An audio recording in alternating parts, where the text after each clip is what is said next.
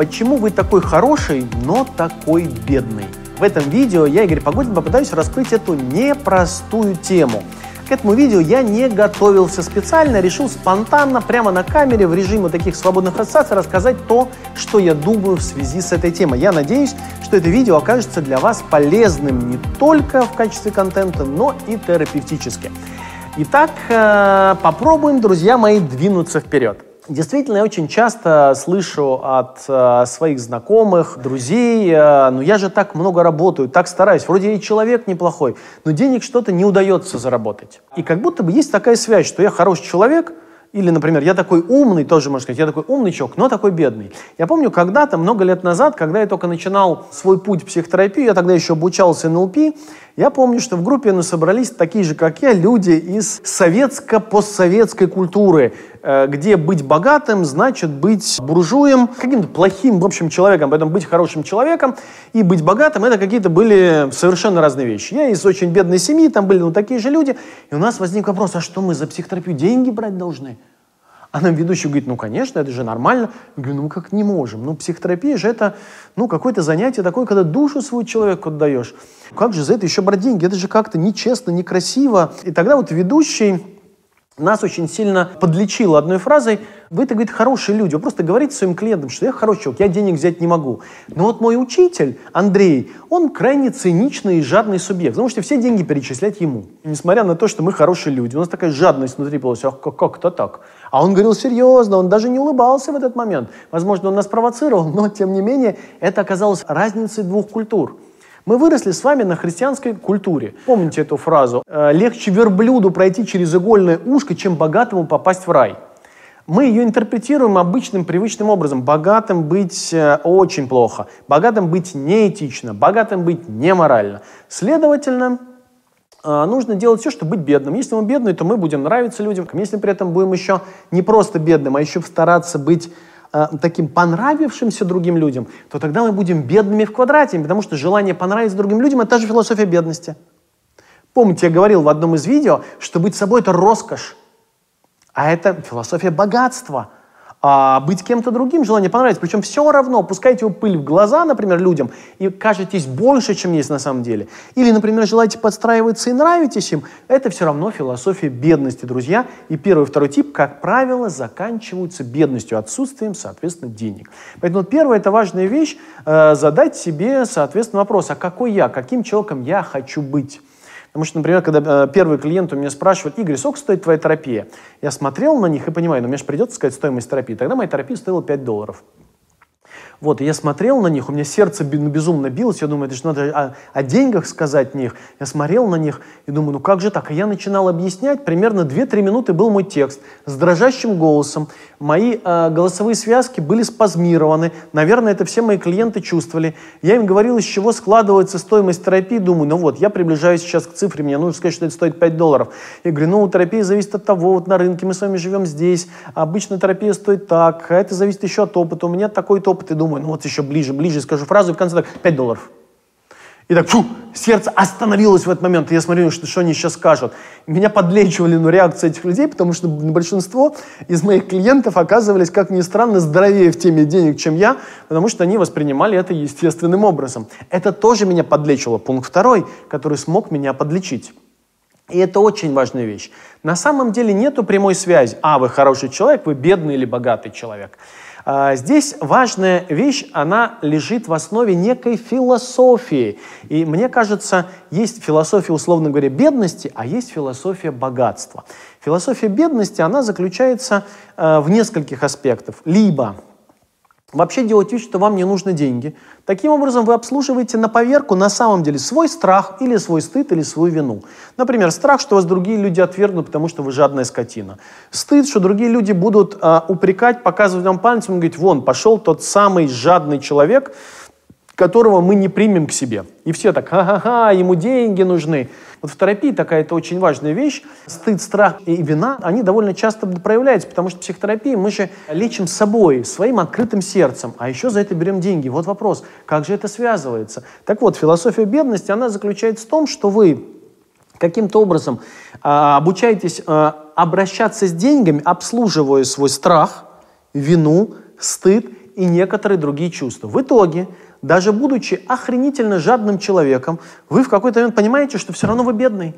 Как же так? Я уже все делаю для того, чтобы у меня были деньги, но ничего не получается.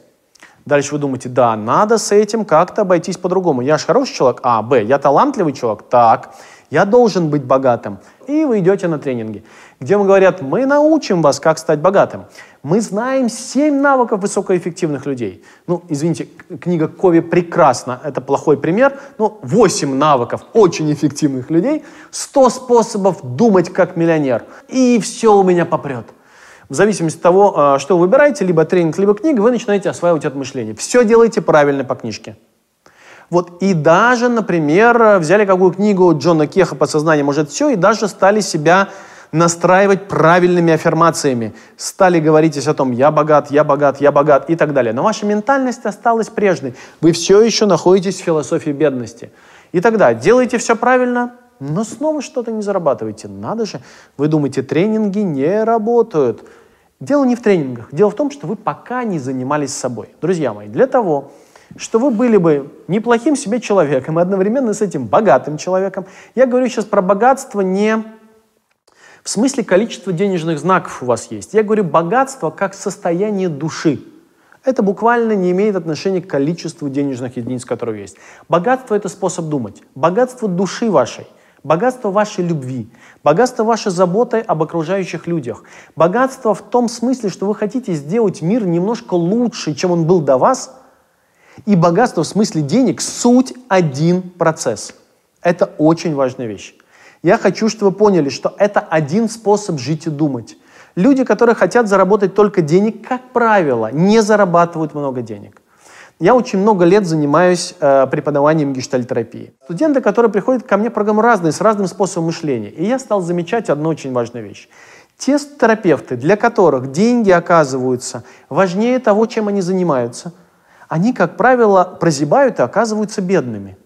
И те студенты, которые усваивают ту философию, самую главную часть той философии, которой я хочу их научить, что на самом деле важно заботиться о том, что ты делаешь, как, и быть богатым в смысле проявлений своей души, своей жизни, те зарабатывают гораздо больше. Почему в среднем выпускник Погодин Академии зарабатывает процентов на 60 больше, чем его конкуренты по рынку одного с ним статуса – и практика у них не 5-7 человек, которые для мегаполиса считаются вот таким крутым, а 33. Я думаю, по одной простой причине. Способ думать богатый, роскошный, что ли, я не знаю, если можно сказать, способ думать. Итак, что же это такое? Для того, чтобы изменить способ мышления, во-первых, нужно стать более агрессивным. Я поясню, что я имею в виду. Агрессия с точки зрения гештальтерапии понимается как некая активность, направленная на реализацию себя – когда я смотрю э, в глаза своей жены и говорю, я тебя очень люблю, или играю со своей дочерью, получаю этот кайф, я агрессивен. Что это значит? Я трачу некую энергию на трансформации того, что меня окружает. Я как-то решил в какой-то момент, что лучше я потрачу свою жизнь на то, свою жизнь, свою профессиональную жизнь, личную жизнь и жизнь своей академии на то, чтобы мир после нас стал немножко лучше, стал немножко богаче, свободнее, стал витальнее, сильнее. И если что-то, чем я занимаюсь, не подпадает под этот критерий, я немедленно бросаю это дело. Так вот, если занимаюсь чем бы то ни было, а, почему кайфажоры зарабатывают больше? А, потому что главная их задача – соответствовать себе. Главная ваша задача, если вы хотите зарабатывать много, попасть в поток. У меня довольно много состоятельных клиентов. Что они мне все говорят? Если вы хотите заработать достаточное количество денег, вы можете много трудиться и работать. Но если вы хотите стать по-настоящему богатым, состоятельным человеком, все они говорят одно и то же. Прорывы в их жизни случались не потому, что неграмотно настроили бизнес-процессы, это важно, это must-have, а потому что в какой-то момент они и их бизнес были неотделимы. Они отдавались тому потоку, и их прорывы случались в том, что то, что они делали, было неотличимо от того, что происходит с ними. В какой-то момент Стиву Джобсу было не все равно, будет кнопочный телефон, и шрифты будут такими или иными. Он просто фанатично, ему это хотелось, он хотел мир изменить. Никому это нафиг не надо было, все кричали «откажись». В результате колоссальный прорыв на рынке. И таких прорывов везде и много. Подавляющее большинство успешных людей делали скачки в своем развитии, потому что начинали кайфажорить от того, что делали. Вот это философия богатого человека. Заботьтесь, внимание, заботьтесь о том, чтобы больше давать каждый день. Не для этих людей вокруг. Это очень важная вещь. Вот она суть этой философии. Не заботьтесь о том, чтобы другие люди стали менее несчастными вокруг вас. Это философия бедности.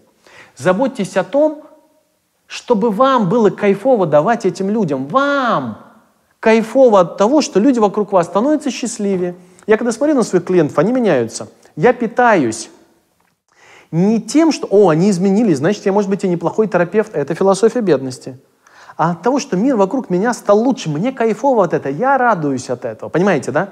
Это философия богатства. Поэтому думайте о том, чтобы реализовать себя в максимальной степени. Вот оно ключевое. Ваша миссия, ваш кайф от того, что вы делаете, ваше состояние потока и самое главное, ваша аутентичность себе делает только то, что делает вас полнее, что делает вас счастливее. Оно должно идти на полшага впереди денег на полшага впереди. Не на два километра, на полшага впереди. Это важно. Важно, чтобы э, к деньгам у вас было также аутентичное отношение, безусловно. Э, потому что, например, если у вас есть идея, не знаю, носите ее в голове или нет, ну, например, что богатые люди плохо кончают – ну, не знаю, ну, например, там, эту историю могли вам даже не рассказывать. Либо бабушка вскользь упомянула, либо об этом старается никто не говорить. Ну, положим, ваш прадед, заботясь о вашей большой семье, ваших предков.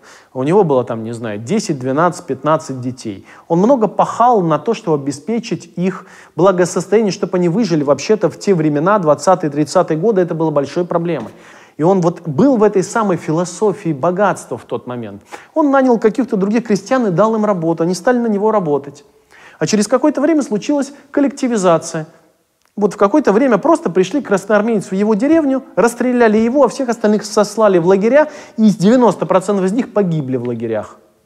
Из ГУЛАГа они больше не вернулись. И эту историю, как болезнь, стараются больше не упоминать. И, возможно, даже но после того, как был развеян культ личности, вам пришла бумага о том, что ваш прадед реабилитирован, как и все остальные, но ментальность внутри вас осталась. Это тот процесс, которым без психотерапии не вскрыть. Сами проанализировать вы это не сможете, потому что о некоторых историях вы просто не знаете. Поэтому, если вам не удается самостоятельно двинуться в этот новый тип мышления, я настоятельно рекомендую вам, не пожалейте вашего времени и ресурсов, пойдите на психотерапию. Я хочу, чтобы вы трансформировали свою жизнь от философии бедности к философии богатства.